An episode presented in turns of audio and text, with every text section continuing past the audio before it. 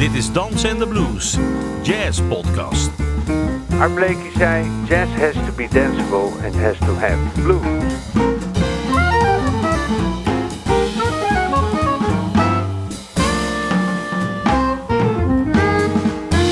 Je luistert naar een aflevering van Dansen en de Blues. Een podcast over jazz met kleurrijke gasten, indringende gesprekken, sterke verhalen en vooral swingende muziek. Mijn naam is Ben van der Dungen en vandaag spreek ik met de legendarische Haagse drummer Ben Schreuder. Ja, Ben, je speelt eh, eh, eh, drums. Ik ken jou eigenlijk al heel lang. En je bent 65. Dat betekent dat je bent ouder dan ik. Je bent eigenlijk een, in een soort tussengeneratie, eigenlijk, Ja. als ik het zo bekijk. Hè? Weet je wel, ja. Dat, ja. Het is eigenlijk niet zo oud als John Engels en Erik Nee. Ineke, maar je bent ook weer niet Nee. zo... eh, eh, Zo jong als jij. Ja. nou ja. Ja, nee, ik zit inderdaad tussen. Ja, dat, is, eh, ja, en dat, dat merkte ik ook wel. Want in mijn, mijn leeftijdsgenoten, ja, niemand, niemand was eigenlijk geïnteresseerd in, in jazzmuziek. En, eh, en ja, ik, ik had ook dus weinig mensen waarmee ik speelde van mijn, van mijn leeftijd. Ik, ik speelde wel met een, met een aantal, maar ja, dat, dat waren jonge, of tenminste in, in mijn, mijn leeftijd jonge mensen. En dat was niet echt eh, ongelooflijk professioneel nog. Maar langzaam is dat wel gegroeid. Maar ik zat inderdaad tussen, tussen, tussen de oude generatie jazzmuzikanten in Nederland. Geweldige muzici allemaal. Mensen als, eh, nou ja, noem ze maar op, Han Benning, Michel Melkenberg, maar ook Pim Jacobs en, en Ruud Jacobs boeren. En, en nou ja, zelfs een, een eh, hoe heet het, eh, eh, Henk van Nes, die, een, een bariton saxofonist die zeer moderne muziek maakte, maar ook heel goed. En dat waren oudere jongens, die waren allemaal 20 jaar, 15, 20 jaar ouder dan ik. En, eh, ja, toen kwamen, en toen kwamen jullie meesterlijke muzici, eh, 10 jaar, 20 jaar later. Dus jullie zijn allemaal in, ja, 15 jaar jonger dan ik weer. Hey, als, ik, eh, als ik zo eens terugkijk, weet je wel... Nou, eh, op een gegeven moment moet je natuurlijk begonnen zijn. En dan vraag ik me toch af hoe je dan... als je dan opgroeit in de 60 jaar... hoe je dan, zeg maar, met die jazz in aanraking komt. Want je ja, dat was mijn zusje. Die, eh, ik, ik, we, hebben, we hadden vijf kinderen. En ik ben de jongste, Benjamin. En Dew is mijn oudste zusje. Die, eh, die is 13 jaar ouder dan ik. En die kwam, die, die kwam op een gegeven moment aanraken met Louis Velleman. Daar, daar is ze mee getrouwd later. En Louis Velleman was een, een jazzdrummer. Prachtige jazzdrummer. Een halfbroer van Piet Velleman. Piet Velleman had ooit Jazz Records Nederland. En hij had een radioprogramma, een jazzprogramma. Maar Louis was een mooie drummer. Hij speelde prachtig. Hij was ook diamantslijper, maar hij was een goede, goede jazzdrummer. En mijn zusje, die, als ik dan op bezoek was bij haar, toen ik acht jaar was, negen jaar, en zij was toen 21, 22. Dat, wie zaten daar? Daar zat Louis dus met, met Steve Boston en, en eh, Tony van Halm. Dat waren in die tijd ook eh, goede muzici. En die hadden die muziek op staan. Die hadden Miles op staan, Milestones bijvoorbeeld. Nou ja, ik hoorde dat Ben, weet je al. Als jochie van 8, 9, wat was ik? Dat, prachtige, pap, pap, pap, pap. Weet je, en dan, die solo's, jongen. Ik was helemaal verkocht. Weet je, dat, dat, hoe zeggen ze dat? Dat hits you, weet je wel. Want daarvoor speelde ik in die... Of, of ja, ik luisterde naar... eh, ja, ja, wat was het, was het toen, weet je wel. Maar zij kwam met... En dan al die, al die prachtige platen die ze had... Van Miles, maar ook van Duke en, en ook van Jerry Mulligan... En, en al die geweldige muzici. En dat hoorde ik en daar werd ik helemaal... eh, ja, daar werd ik, daar werd ik gek op, op die muziek. En je moet toch ook wel... En mijn broer, die, die, die, die, die was 12 jaar ouder dan ik. En die ging, eh, mijn vader was vlieger en die ging wel eens met mijn vader mee naar New York. En die kwam toen in de begin 60 jaar kwam hij terug uit New York met platen van Ray Charles en, en, en, en daar had. En Oscar Brown en zo. Daar had dus niemand in Nederland had daarvan, had daarvan gehoord hoor. Ray Charles, dat was in 61, 62. Dat was, hè, wie, waar heb je het over? En nu is het een, een begrip, Ray Charles, over, over, over de hele wereld. Denk ik toch? Ja. Maar niemand. Dus Kai, mijn oudste broer, die nam dat allemaal mee, al die platen. En dat was geweldig, joh. Dat vertelde Ruud Jacobs me een keertje, dat hij, dat hij bijna ieder jaar ging hij naar New York, één of twee keer. En dan sprak hij met mensen als, als, eh, als eh, Lady Day en zo. Die sprak hij gewoon, weet je wel, op, op snabbeltjes. Ongelooflijk, hè? Dat is die oude generatie. Dat die, die jongens, die deden dat. Herman Schonewald ook. was ook zo'n man die, die, die jongens, die, ja, die, die gingen daar naartoe. Maar waar speelde je dan eigenlijk? Nou, Want ik- ik, als, ik het, als ik het zo bekijk, dan waren al die oude, gasten die speelden in de studio's of in de clubs. Ja, die hadden clubs. Die hadden, ja, in die tijd had je in de 50 jaar en en begin had je alleen maar clubs. En daar, Sherazade in Amsterdam. De, eh, ja, je had in Den Haag geloof ik ook eh één of twee clubs. En je had natuurlijk het beroemde Scheveningen, waar Pia Beck zat. Dat waren allemaal jazzclubs. En eh, daar speelden die, die mensen. En, en ik speelde dan met, met vrienden in... Begonnen we in cafeetjes te spelen, maar dat was ook weer wat later. En... eh, ja, dat is langzaam. Langzaam zijn er steeds meer cafeetjes zijn jazz gaan eh, programmeren in de 70 jaren, zeg maar. En dat was hartstikke leuk, want we konden dus op veel plekken spelen. Het enige nadeel was, ja, je, er werd geen entree ge- eh, geheven, dus, maar dat hoefde ook niet. Het, die café zaten altijd vol, er werd goed omzet gedraaid, dus je werd goed betaald. Maar nu is het natuurlijk eh, zo ge- gegaan, geworden dat de cafés die die heffen geen entree voor muziek. Mensen verwachten het ook niet meer. Of verwachten het gewoon niet. Want dat, dat je je café binnengaat en dat je moet betalen voor muziek. Dat betekent dat als, het, als de cafés niet zo goed liepen, dan was het gewoon afgelopen. Want dan was er geen inkomsten. En, eh, dus dat was eigenlijk niet zo goed dat we dat deden. Dat we in cafés gingen spelen voor niks. Of tenminste voor, niet voor niks gingen spelen, maar dat de mensen voor niks binnenkwamen. En dat was, eh, daar hebben we nu nog steeds een beetje problemen van. Want mensen zijn gewoon in Nederland niet gewend om te betalen als ze live muziek eh, hebben. Dat zijn ze niet gewend. Dat, eh, dat, en dat, kunnen ze, dat is onze eigen schuld een beetje. Maar je bent eigenlijk ook een, een, in, in een generatie dat je eigenlijk zeg maar de, de eigenlijk de opleidingen ook die, eigenlijk, was je al professioneel voor, toen die opleidingen eh, startten. Ja. Ja, ik speelde veel al in die, in die tijd. Ja, wanneer is Frans begonnen? In, in Frans Elsen is begonnen eh, denk ik in 1978 78, ja, ja. en toen speelde je al. Ja, toen, speelde ik in, eh, toen begon ik in Alto als eerste eh, muziek te brengen. We speelden In? in, in Alto, Café Alto. We begonnen in Elders muziek te spelen, Café Elders. Ook een beroemd café in Amsterdam. De Bamboe Bar speelden we, de Boeing Club. En dat waren allemaal bars.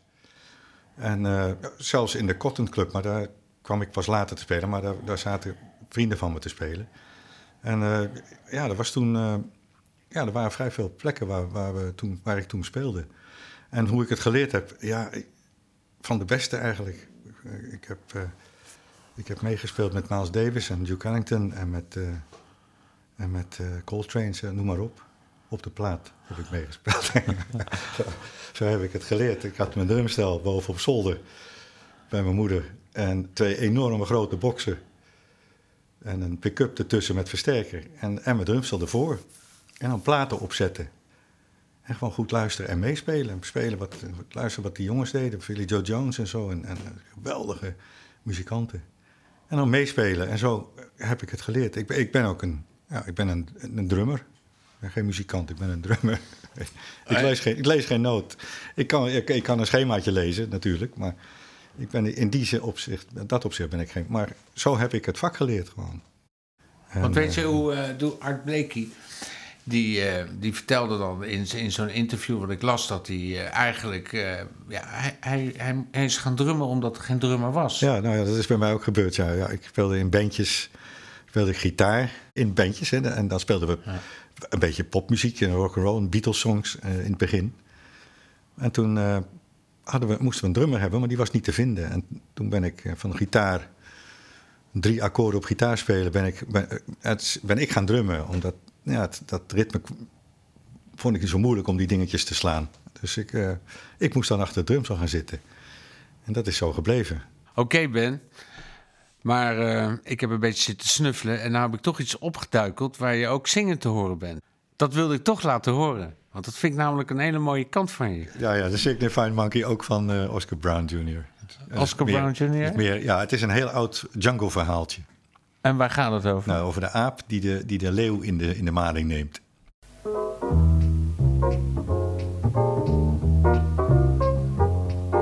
The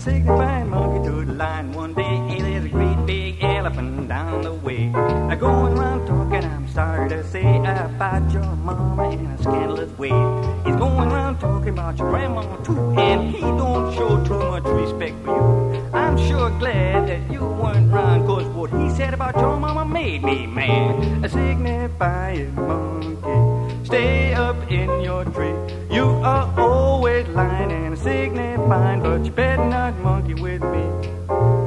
Lion said, Yeah, well, I'll fix him. I'll tear that elephant limb from limb. Then he shook the jungle with a mighty big roar. Took off like a shot from a 44. He found the elephant where the tall grass grows and said, Boy, I come to punch you on your long nose. The elephant looked down at the lion, surprised, and said, Oh, you better go pick on somebody your size. But the lion wouldn't listen.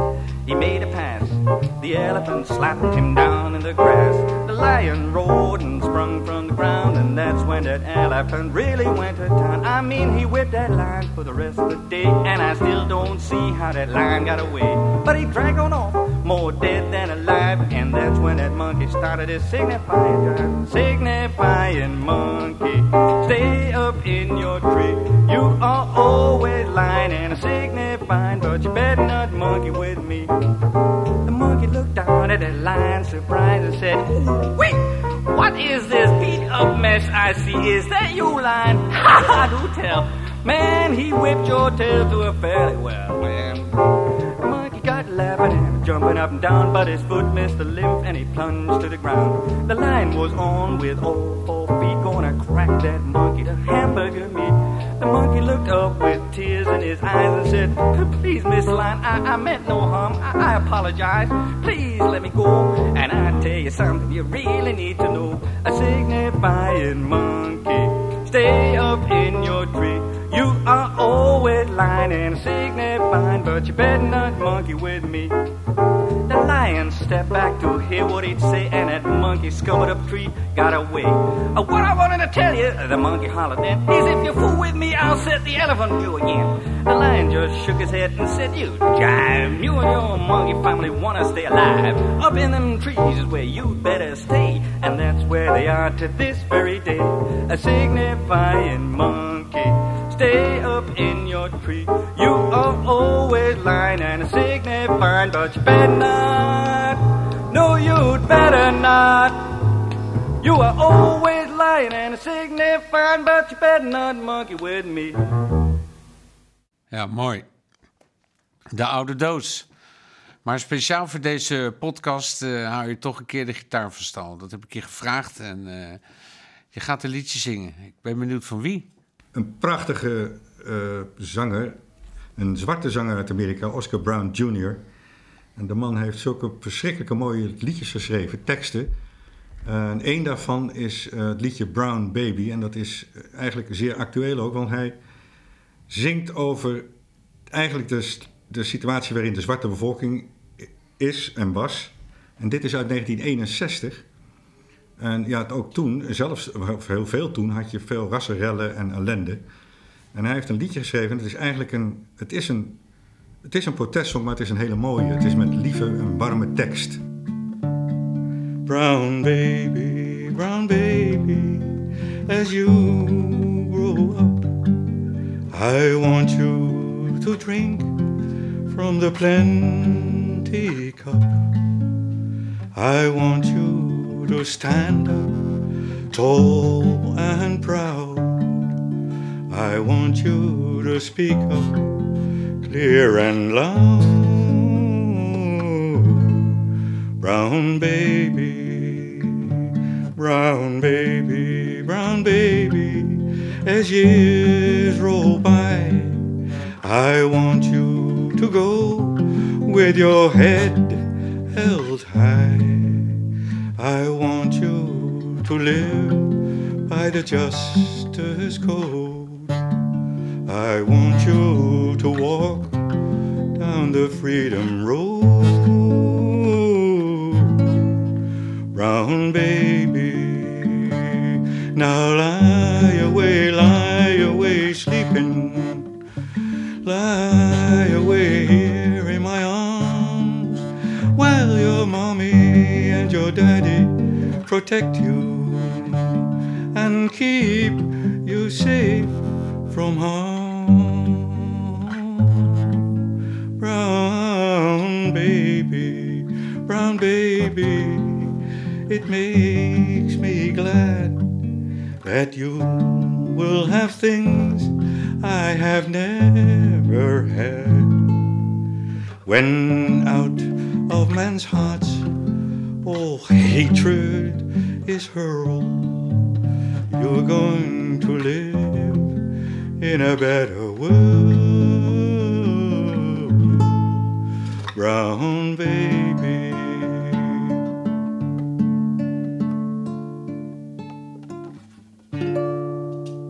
Maar je kwam dus wel precies, zeg maar, in jouw tijd, zeg maar, in de, in, in de 70 jaren, met het, eh, met het opstarten van een bimhuis, kwam je natuurlijk met je neus, viel je, zeg maar, in de jazz. Al die, ja, ook, ja. ja. maar het, Hoe heb je dat dan die Amerika- ja, ervaren? die, die- nou, je, die- het Wim deed, dat was geweldig, die deden alles. Ze, ze, ze programmeerden Amerikanen. Het enige wat ze niet programmeerden was Dixieland. Maar de rest werd dat swing en, en, en, en mainstream en, en bebop, dat werd allemaal geprogrammeerd. Maar, en, en daar heb ik ook al een hoop Amerikanen, zoals Woody Shaw en, en, en, en ja, noem ze maar op, allemaal. eh de trompetist, hoe heet die? die uit de hotelkamer gevallen, Baker. Chet Baker, en die, die hoorde je. Maar het Bimhuis, die programmeerde ook eh, natuurlijk uiteraard de Nederlandse muzici. En daar zaten dan de mensen bij die vreselijk goed konden spelen. Uh, Han Benning, Michel Mennoberg, noem ze maar op. Geweldige muzici. Maar die gingen iets doen wat ik bewonderde. Die gingen zoeken naar nieuwe, nieuwe artistieke wegen. En dat vond ik ongelooflijk goed van ze dat ze dat deden, want dat moet je als kunstenaar. Het enige vervelende bij mij is dat ik nooit die muziek echt mooi heb gevonden. Het heeft mij niet geraakt of geboeid. Maar dat is persoonlijk. Maar Dus wat ze uiteindelijk vonden? ja, dat, daar was ik niet zo ontzettend gecharmeerd van. Maar ik vond het geweldig dat ze zochten. Dat, dat, dat moest ook. Maar op een gegeven moment eh, ging ik naar een concert. En ik geloof maar, eh, hoe heet die? Mark Hazevoet, geloof ik. En die had dan een trombonist eh, in zijn band. Nou, die man heb ik geen mooie noot horen spelen. Maar hij stond wel op rolschaatsen over toneel te, heen en weer te rolschaatsen. En toen dacht ik, ja... En, eh, er zaten allemaal mensen om me heen. In het, het was echt het hele oude Bimhuis nog. Nog voor het zwem, zwembad op, op, de, de kade. En er zaten allemaal mensen om me heen. Ja, geweldig lieve mensen, maar een beetje gefreakt. En die, die keken daarna en die zeiden... Oh, wat geweldig. Kijk eens, wat, wat een artisticiteit op rolschaatsen over. Maar ik kwam daar voor muziek. En, en ja, ik, ik, ja dat, dat deed me niet zoveel gewoon. Nee. Laat ik het, laat ik het daarbij houden. Maar het, het feit dat ze zochten naar nieuwe wegen, dat, dat was natuurlijk bewonderenswaardig. Dat, eh, Maar we hebben ook een opname dat je wat speelt van Michel Mengelberg. ja, ja dat, eh, met, eh met Evert Hekkema, die heel veel met Misha gewerkt heeft. Ja, het is een, een soort tangootje, een volkswijsje, zoals je zelf al zei. En dat spelen we met het, inderdaad Evert Hekkema trompet, Berend van den Berg op piano, Joepie Lumey op bas en ik. En eh, ja, het is een soort arrangement op dat stuk van, eh, gemaakt door, eh, door Misha. En Evert Hekkema die vindt, vond het wel leuk om dat op te nemen.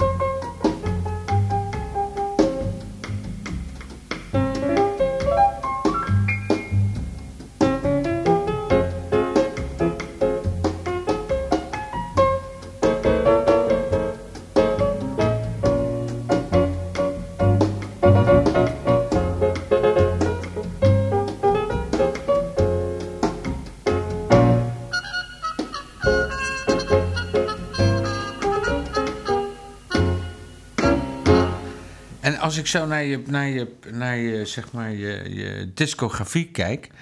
eh, dan komen er eigenlijk heel veel eh, ja, bekende, eh, legendarische mensen eigenlijk uit Nederland komen voorbij. Zoals bijvoorbeeld Rob Aangebeek. Ja, ja. Ik kwam bij Rob in 19, vrij laat, 89. Eh, op aanraden van Hans Mantel. Die, eh, Ro- die, Rob had contact met hem. Erik wou geloof ik stoppen bij, bij Rob. En toen heeft Hans gezegd van... joh, ik, ik ken een drummertje, Ben uit Amstelveen.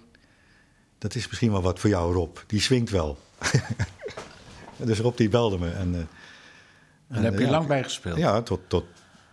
Ja, we spelen nou bijna niet meer, maar ik heb 30 jaar lang eh, met, met Rob gespeeld, ja. Geweldig. Wat een geweldige pianist. Ja. Ongelooflijk. Ook een man die nooit gestudeerd of les heeft gehad gestudeerd, maar gewoon door te luisteren. En, eh, ja, ze- maar al die, die hele oude garde hebben dat gedaan natuurlijk. Die, En met wie speelde je op bas? Wat was de bezetting? ja, de Harry Marie. Oh. Ja. In, eh, en later eh, Alex Milo. Ja, ik heb hier een paar, eh, paar cd's om. Hè, dat is Swing Gift. Ken je die? Ja, Swinggift, ja, was de eerste, eerste cd'tje, ja. ja. Oké. Trio, ja. Ja, leuk. Ja. Het leuke is dat ik daar nu... de, de, dat Rob werkte toen, want hij werkte op kantoren bij een verzekeringsmaatschappij, de Egon of zo. En waar ik nu woon, daar stond het kantoor van de Egon. Daar woon ik nu. Oh ja? ja, in- in Duinoord. Ja. Maar dit terzijde.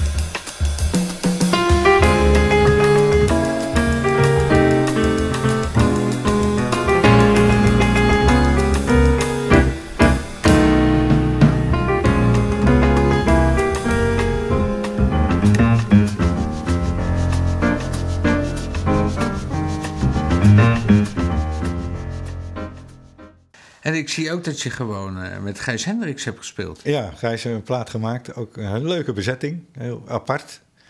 Met een tuba erbij. En eh, was ook met Harry Emery en de gitarist Olaf Tarenskeen. Oh.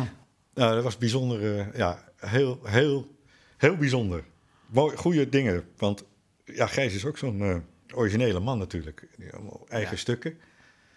En hele eigen benadering. Dus heel, heel ja, en ik, ik, sommige stukken vond ik ook prachtig. Ik denk, jezus, wat, wat, hoe bedenkt iemand zoiets? Het is Echt, echt heel apart. Weet je, anders dan eh, een Bohemia After Dark of een, eh, weet je wel. Ja, laten we daar even naar luisteren. Het is het eerste stuk wat we hier hebben opgenomen. En je speelt het met je band. Het eerste stuk is een eh, mooi stuk van Oscar Pettiford, een bassist. En dat heet Bohemia After Dark. En ik speelde met, eh, met mijn sextet, waarvan ik er één helaas mis. Maar eh, dat zijn Florian Wempe op tenorsax, Gary Kavanagh op trompet, Udo van Boven op de piano en die schrijft ook alle stukken op voor ons. Eh, Sven Soester op de bas en ik speel de drums. En dan hebben we ook altijd ehm, Paul van der Veen op alt, maar die is er helaas niet bij vandaag.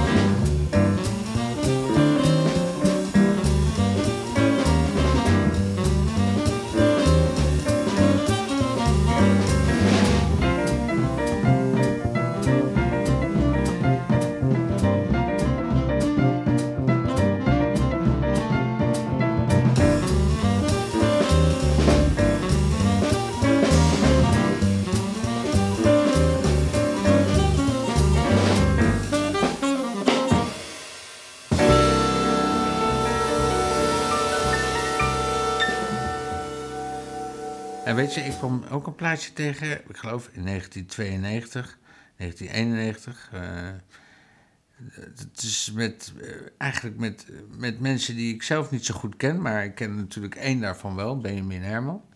Ja, met Piet Kuiters. En met Piet Kuiters. Ja, Piet Kuiters, ja, een geweldige vogel. Piet Kuiters, dat is een, een man die, die is eh, veel jong.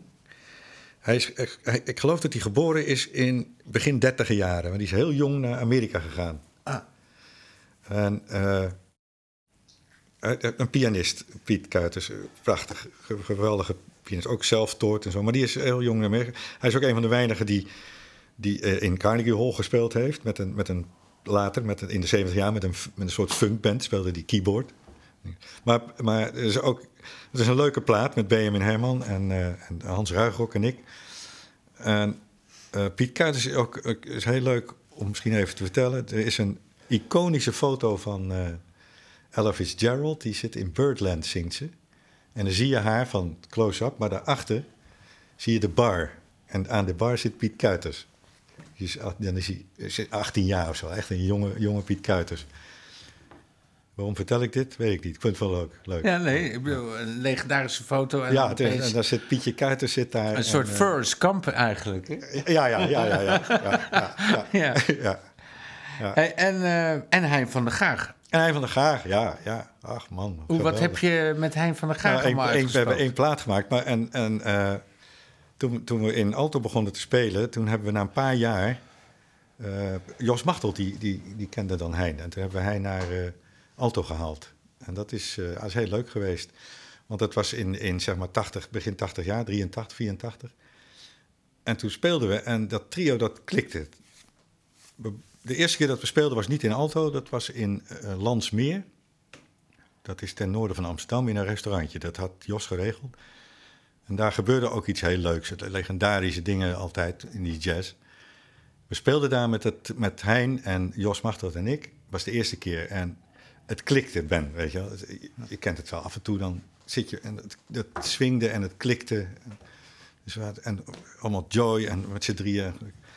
En we hadden pauze en we zitten aan een taaltje met z'n drieën. En toen kwam er zo'n heerlijk lief Amsterdams serveerstertje langs. En die sprak de legendarische woorden: Heren, u speelt hartstikke leuke muziek, maar kunt u ook wat swingends? Nou ja, dat was de tachtige jaren. Kunt u ook wat swingends? Nou ja, als, als Hein één ding beheerste, dan was het swing. Maar ja, kunt u ook wat swingends? Kleurrijk persoon, Hein. Een man die gek was op jazzmuziek en, en geweldig speelde. Een heel eigen idioom, weet je wel, wat je bijna niet meer hoort. Maar verschrikkelijk mooi en heel prachtig mooi laid-back. En, en, eh, En wat bedoel je met idioom? Met wat Nou, voor idioom? manier van spelen, manier van piano spelen. Als wat? Kijk, het is niet te vergelijken met hoe Udo speelt, bijvoorbeeld. Zoals je straks gaat horen of al gehoord hebt. Het is niet te vergelijken met hoe, hoe eh, Robbie Agerbeek speelt. Het is een totaal andere benadering van hetzelfde, van hetzelfde eh, eh, ding, jazzmuziek. Maar je moet dat horen. Je hoort dat gewoon, dat het eh, heel anders is. Het is, het is heel laid back.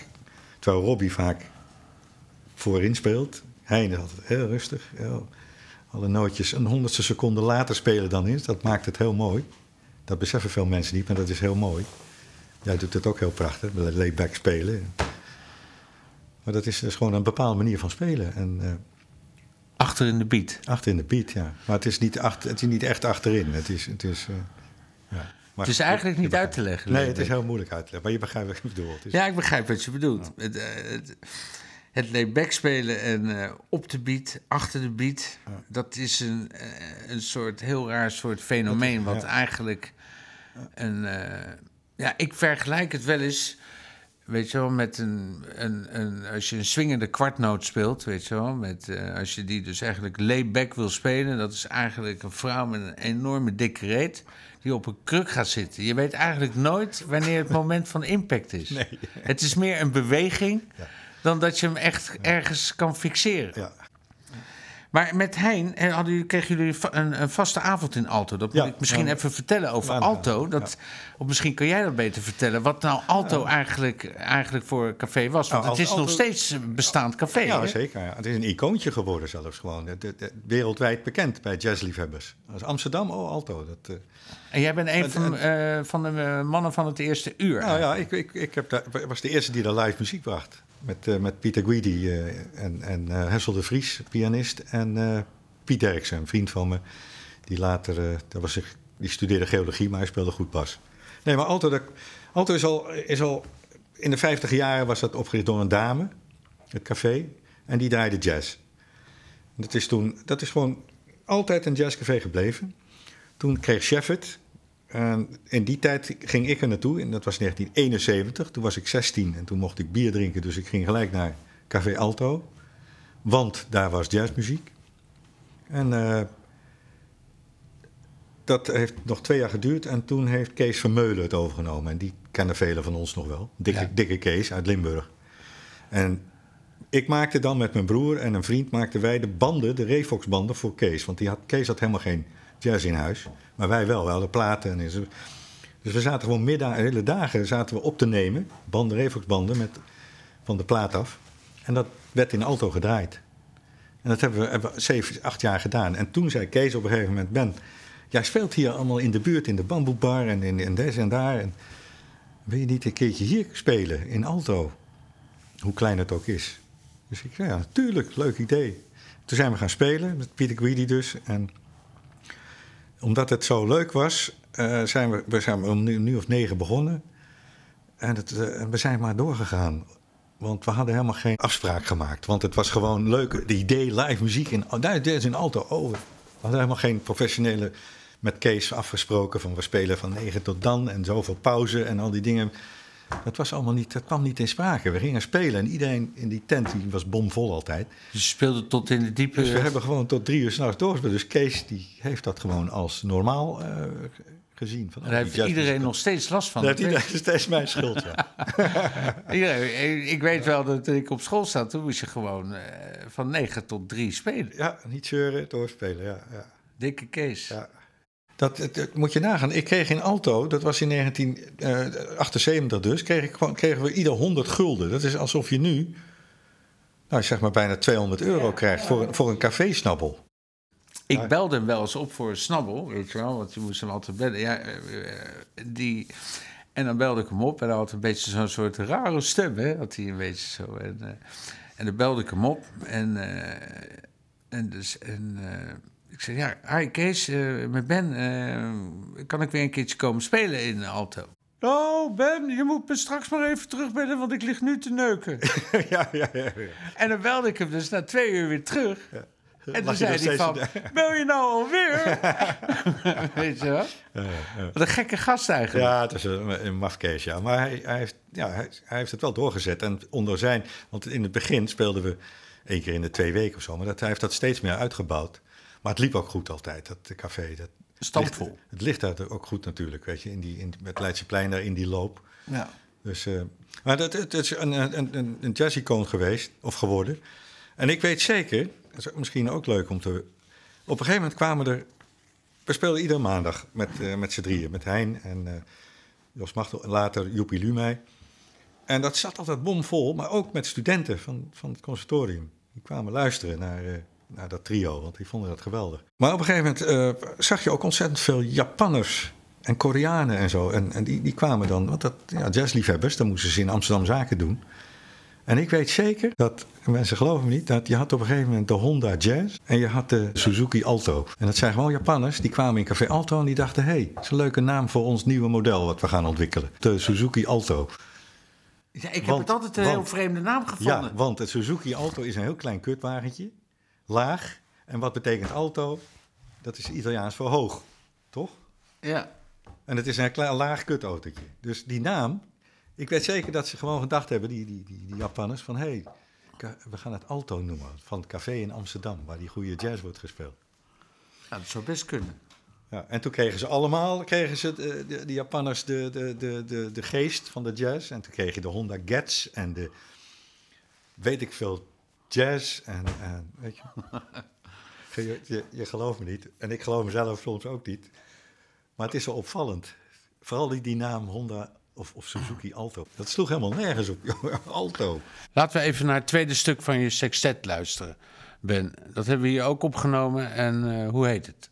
tweede stuk is van J.J. Johnson, een trombonist. En dat heet Mohawk, een mooi driekwarts.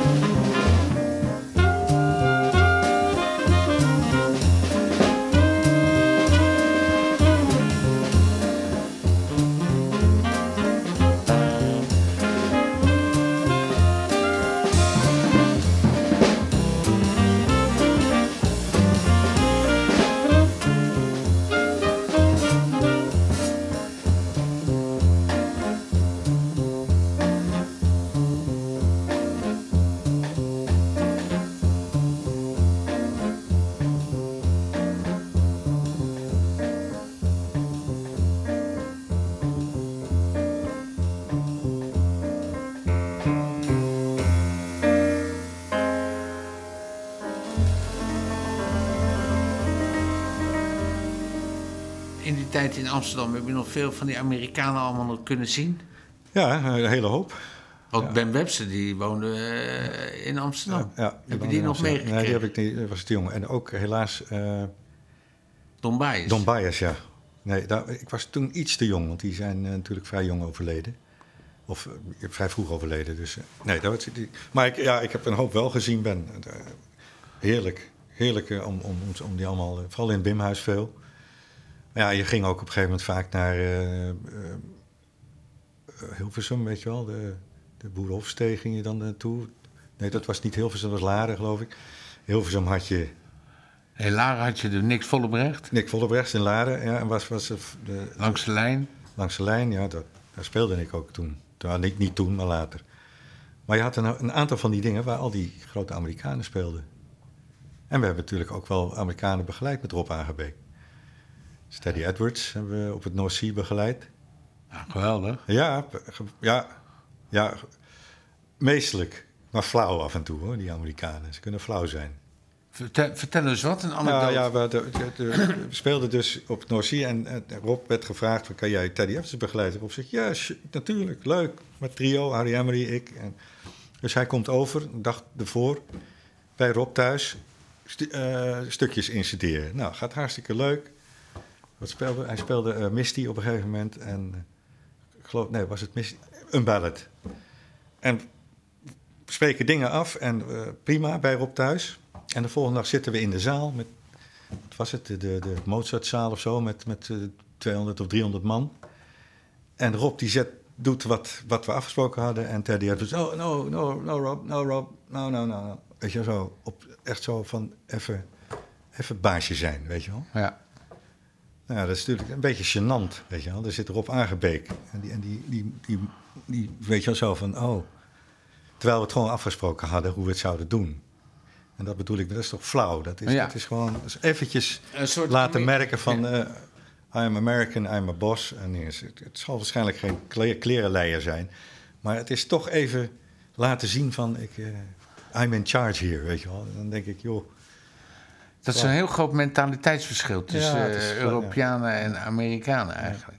Kan je dat begrijpen? Ik vond het Ja. altijd wel irritant eigenlijk. Ja, het is, ik weet niet wat het is. Ik, ik, ik ken dat niet. Uitchecken. Ja, Andere toonsoorten inzetten. ja, ja rare dingen doen, weet je wel. En ja, een beetje voor schut zetten.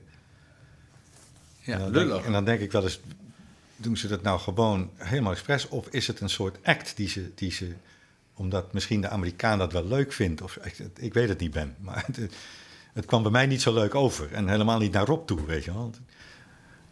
Nee, ja, ik heb het ook een keer meegemaakt met Art Taylor. En Jarmo en Hein. Ja, Ja, dan eh, spreek je een set af en er wordt geen nummer van gespeeld. En als je dan het nummer toevallig kent, dan is je nog in staat om het halverwege af te breken en eh, weer een ander nummer te roepen. Net zolang tot je het niet kent. ja, ja. ja. Raar, hè? Ja, dat kennen wij niet. Ja. Ik weet niet wat daarachter zit. Nee, ik heb het ook nooit begrepen. Nee. Nou ja, we moeten het maar nemen zoals het is. Laten we maar even naar een eh, stukje van je luisteren. Eh, dat is een stuk van een van mijn favoriete jazzcomponisten. Een nummertje van Horace Silver. En dat heet Room 608.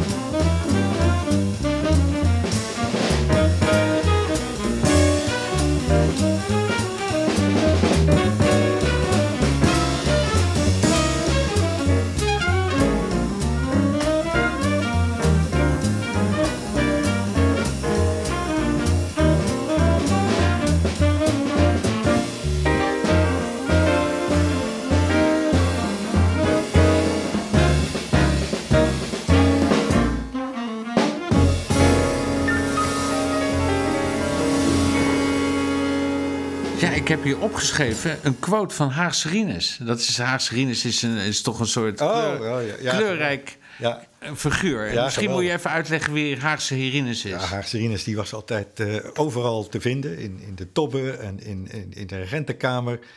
En eh, dan had hij dan, met de tobbe had hij ook zijn eigen tafeltje. Dan zat hij weer ten burelen, zoals hij dat altijd zei. Weet je, ik zit ten burelen, geweldig. En hij deelde ook een beetje voor ons, weet je wel. eh, hele goede spulletjes. En, eh, en ja, het was echt een Hagenees. En dat accent was ook zo leuk. eh, leuk want ik, ik, ik de- probeerde dat na te doen, maar hij verbeterde me altijd. Maar op een gegeven moment eh, had hij, had, zei hij over drummers. Hij kon zelf heel goed drummen, hè? wist je dat? Nee. Ja, ja, Rinus kon heel goed drummen. Heeft hij nooit gedaan, maar hij kon het heel goed. Ik heb hem één keer heb ik dingen gehoord en dat was erg goed. Maar hij, hij, hij- op een gegeven moment zei hij van, ja, Ben, ben Schreuder, ja, die speelt, die speelt geweldig jazz. En het is ongelooflijk dat die vogel al 30 jaar lang zijn geld verdient met ding, dinge, ding, dinge, ding, ding. De gekste dingen heb ik hier in Den Haag gedaan. En ik vond het altijd een schitterende stad, want er werd, er werd hier goed gemusiceerd en het was, er was, het was een jazzstad. En de manier van, van spelen was anders dan Amsterdam, maar het was, ik vond het prima, want ik sta open voor dingen, weet je wel. Dus ik, ik kende Den Haag goed. En punt is, dat wat ik zeggen wil, is dat ik toen tot en met, nou niet eens zo lang geleden, twee, drie jaar geleden, vond ik het heerlijk, Den Haag. Er was een enorme goede vibe, maar die is een beetje weg. Er, er gebeurt niks meer. En dat komt ook, dat nieuwe initiatiefjes van, van caféhouders ook, die worden ook... dat is laatst toch weer op de Thompsonlaan... eh gozer, Die gozer 5000 euro boete gekregen. Omdat er jazz gespeeld werd en mensen iets te dicht bij elkaar zitten. Het wordt gewoon kapot gemaakt allemaal. En, en er is dus niks meer. Wat vind jij nou, eh, wat vind je er nou typisch Haags aan, het, aan, eh, aan, aan de stijl, aan, de- aan, aan het ja, is- Nee, maar dat is wel leuk om te weten. Meestelijke, meestelijke bebop-stijl die hier ge- geleerd wordt, werd. Ik geloof dat het minder is, maar Frans die, die, die, die accepteerde niks anders. Die, die- Frans heb ja, ja. Solo's van Miles Davis, dat was niks, want dat, dat was niet bebop. ja. Ja, hij had wel een beetje, Frans Els, eh, die had wel een beetje... En die drukte zijn stempel op die manier. Ja, En kijk, wat hij leerde, het was natuurlijk een ongelooflijk kundig mens... wat betreft kennis van akkoorden en al die, wa- waanzinnig. En dat is natuurlijk heel goed om daar onderricht in te krijgen. Maar het is niet het enige wat muziek behelst. En die andere dingen, die in mijn optiek in muziek belangrijk zijn... die vond hij, ik geloof dat hij die niet eens besefte vaak. nee. Die besefte die gewoon niet. Kan hij niks aan doen, maar... Maar vind je dat typisch Haags? Omdat ik eigenlijk toch gewoon hier in Den Haag gewoon... Mensen zijn dus wel, zeg maar, in de traditie grootgebracht... maar toch hoe ze uiteindelijk klinken... Geweldig, vind ik het ja. minder traditioneel als Ja. men, iedereen doet, Ja, doet zeggen eigenlijk. Een, een jazzmuzikant is ook een, een- altijd een rebel. Die gaat zoeken naar andere dingen. En, en dat hebben jullie allemaal gedaan. Prima. Maar jullie begonnen allemaal met de rigide opleiding van Frans. Ja, we hebben het Heel netjes geleerd, zeg maar. Netjes geleerd, ja. Maar dat, daar is niks op tegen. Dat is, dat is niet verkeerd. Alleen die andere aspecten hebben jullie zelf aan moeten leren. En dat kan je ook op een school, kan je daar aandacht aan besteden. Weet je. Ja, maar, maar Den Haag heeft dan een beetje zo de naam van... ja, dat is, eh, weet je wel, een soort natuurlijk- kleingeestige bibel. Nou, maar, het- weet je wat het is? De- Den Haag is, de, is de, de, de stad waar alles wat geweest is... niet makkelijk wordt weggedumpt. Dit was Dansen en de Blues. Een podcast over jazz door Ben van der Dungen, Thijs Nissen en Tom Ridderbeeks. Abonneer je snel en laat een goede waardering achter. Wil je meer weten? Kijk dan op dansenendeblues.nl en volg ons op Instagram en Facebook. Dankjewel voor het luisteren en tot de volgende keer.